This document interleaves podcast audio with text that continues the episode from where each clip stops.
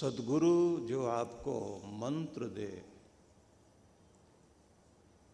मंत्र गुरु के माध्यम से मिलता है, लेकिन वो गुरु का मंत्र नहीं होता होता परमात्मा का ही मंत्र है। सदगुरु उसे जागृत करता है। और फिर हमारे समस्त चक्रों में और ग्रंथियों में स्थापित करता है। ब्रह्म ग्रंथि नाभिकेंद्र इसमें वो ऊर्जा दी जाती है कि तुम्हारे अंदर निर्भयता आए, रचना शक्ति आए, नया निर्माण कर सको। हर दिन नया सोचो, नया करो, नए ढंग से चलो, अपने आप को नया करो।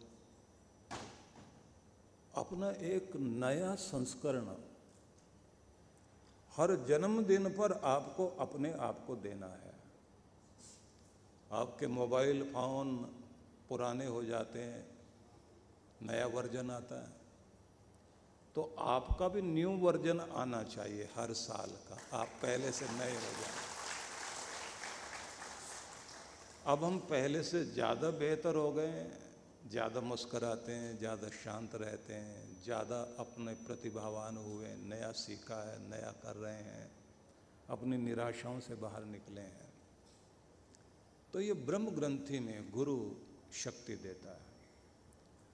दूसरा संसार है, प्रेम का विकास का, योजना का संसार, सफलताओं का संसार। तो हृदय में सदगुरु उस ऊर्जा को देता है कि आप इस पूरी दुनिया के रिश्तों को एक ही डोरी से बाँध सकते हो। वो डोरी प्रेम की डोरी है। कभी कभी देखने में आता है कि हम लोग एक ऐसे रिश्ते से बंधे हुए होते हैं कि देखने में तो कोई बंधन लगता नहीं, लेकिन फिर भी दिल से बहुत बंधे हुए होते हैं। किसी के रिश्ते बहुत सारे होते हैं, लेकिन जीवंत नहीं होते। किसी के चार मामा है, लेकिन लोग कहते हैं है तो एक ही। क्योंकि उनसे हम जुड़े हुए हैं, वो हमसे जुड़े हुए हैं, बाकी से तो बस नाम का रिश्ता है। तो जो आपको दिल से समझे, आपके दिल में उतरे, वो रिश्ता तो सच्चा रिश्ता है। वेदों में एक सुंदर संदेश है पृछामी तो से ना भी पूछता हूँ तुमसे, इस दुनिया का केंद्र बिंदु क्या है? किस पर टिका है ये संसार? तो वहाँ उत्तर दिया गया अयम यज्ञो भुवन से ना भी ये जो प्रेम के कारण लोग एक दूसरे के प्रति त्याग करते हैं, एक दूसरे का ध्यान रखते हैं, ये प्रेम की ही वो धुरी है जिस पर ये दुनिया टिकी है। जैसे ही ये प्रेम टूटता है, रिश्ते टूट जाते हैं, ज़िंदगी बिखर जाती है, इसलिए प्रेम से ही संसार बंधा हुआ है।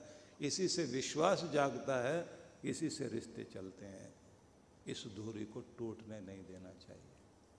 और ये टिकता कब है? जब एक दूसरे के प्रति सेक्रीफाइस करें। स्वार्थ में टूट जाएगा और त्याग में जुड़ जाएगा। एक दूसरे के लिए जब बहुत प्रेम होता है तो मैं तुम्हारे लिए और क्या कर सकता हूँ? जब प्रेम कमज़ोर पड़ता है, तब हिसाब लगाते हैं, मैंने तुम्हारे लिए ये किया, तुमने मेरे लिए क्या किया? व्यवहार निभाने में शादियों में आपने देखा होगा कि लोग सगाई वगाई हो रही होती है तो पैसे लिखाए जाते हैं, इनकी तरफ़ से इतने, इसकी तरफ़ से इतने, वो नोट कर रहे होते हैं, अगली बार उसके यहाँ जाएँगे तो इतना ही देना है। व्यवहार तो निभरा है, लेकिन प्रेम नहीं है। भगवान को भी आप लोग कहते हैं ना, वो माता है, वो पिता है, वो बंधु है, वो सखा है, सब रिश्ते उससे हैं, लेकिन फिर भी कोई नहीं कहता, भगवान तुम हमारे चाचा जी हो। तुम मौसा जी हो। फूफा जी कोई नहीं बोलता। सब रिश्ते भगवान जी से है ना। फिर भी ये रिश्ते माता, पिता, बंधु, सखा, ये क्यों कहा जाता है? विचार कर देखिए। एक पिता अपने बच्चे को पालेगा, कभी हिसाब नहीं लगाएगा, मैंने इसको क्या क्या दिया, कितने का दिया, कैसे दिया। हिसाब नहीं लगाएगा। लेकिन अगर पिता ना हो और चाचा को पालना पड़े, फिर हिसाब लगाएगा। पढ़ाई में इतना खर्च किया, इसके कपड़ों पर इतना खर्च हुआ, इसकी रोटी पर इतना, इसके आने जाने पर इतना। सब हिसाब, क्योंकि कल ये पूछे तो दिखा सकें, हमने तुम्हारे लिए इतना किया। तो जो हिसाब मांगे और हिसाब दे, वहाँ प्रेम नहीं है। एक पिता ही ऐसा है जो बेहिसाब देता है।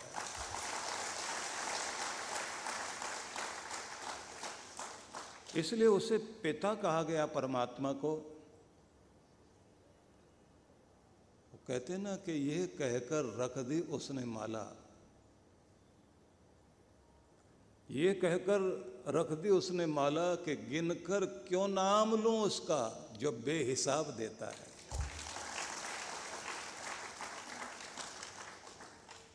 तो प्रेम में टिका संसार और भगवान को भी माता पिता बंधु सखा इसलिए कहा जाता है कि वो बेहिसाब देता है, जताता नहीं, दिखाता नहीं। ऐसे पिता परमात्मा के प्रति अपने हृदय में प्रेम लेकर जब आप उसे स्मरण करते हैं, उससे जुड़ते हैं तो ये हृदय केंद्र है आपका, जहाँ से प्रेम की धाराएँ उपजती हैं और आपके घर में, रिश्तों में, जीवन में सुख आता है। और कहते हैं कि संसार का व्यवहार निभाते समय पूरे प्रेम का रूप बन जाओ। और अगर भगवान की तरफ़ जाना है तो वहाँ तो दिमाग लगाना नहीं, वहाँ तो दिल ही लगाना है। क्योंकि दिमाग का रास्ता तो बहुत लंबा चौड़ा है। दिल का रास्ता बहुत नज़दीक है। बस समर्पित तो हो जाओ भगवान के और उसको पालो, क्योंकि खोजने से नहीं मिलेगा। बस उसमें खो जाओ तो ज़रूर मिल जाएगा। इसलिए आखिरी बिंदु आता है कि जब आप हृदय से लेकर मस्तिष्क की तरफ़ जाते हैं तो यहाँ त्रिवेणी है। इस जगह आनंद की प्राप्ति होती है, भगवान शिव की कृपा मिलती है। गुरु आपको हृदय में ऊर्जा देगा, आज्ञा चक्र में ध्यान लगाने के लिए कहेगा, क्योंकि यहाँ से आपका भाग्य चक्र जागता है। हृदय महत्वपूर्ण है क्योंकि दुनिया चलाने के लिए हृदय चाहिए।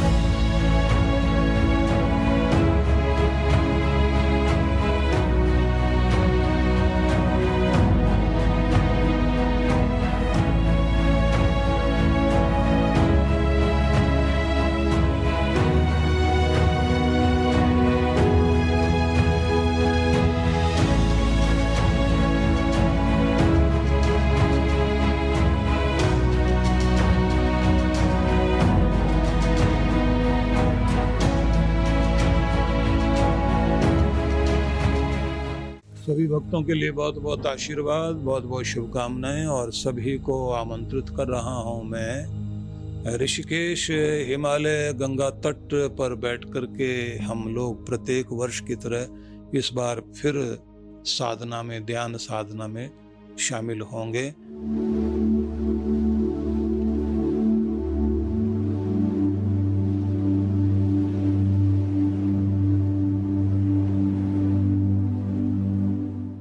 यह कार्यक्रम रहेगा 17 नवंबर से 20 नवंबर 2022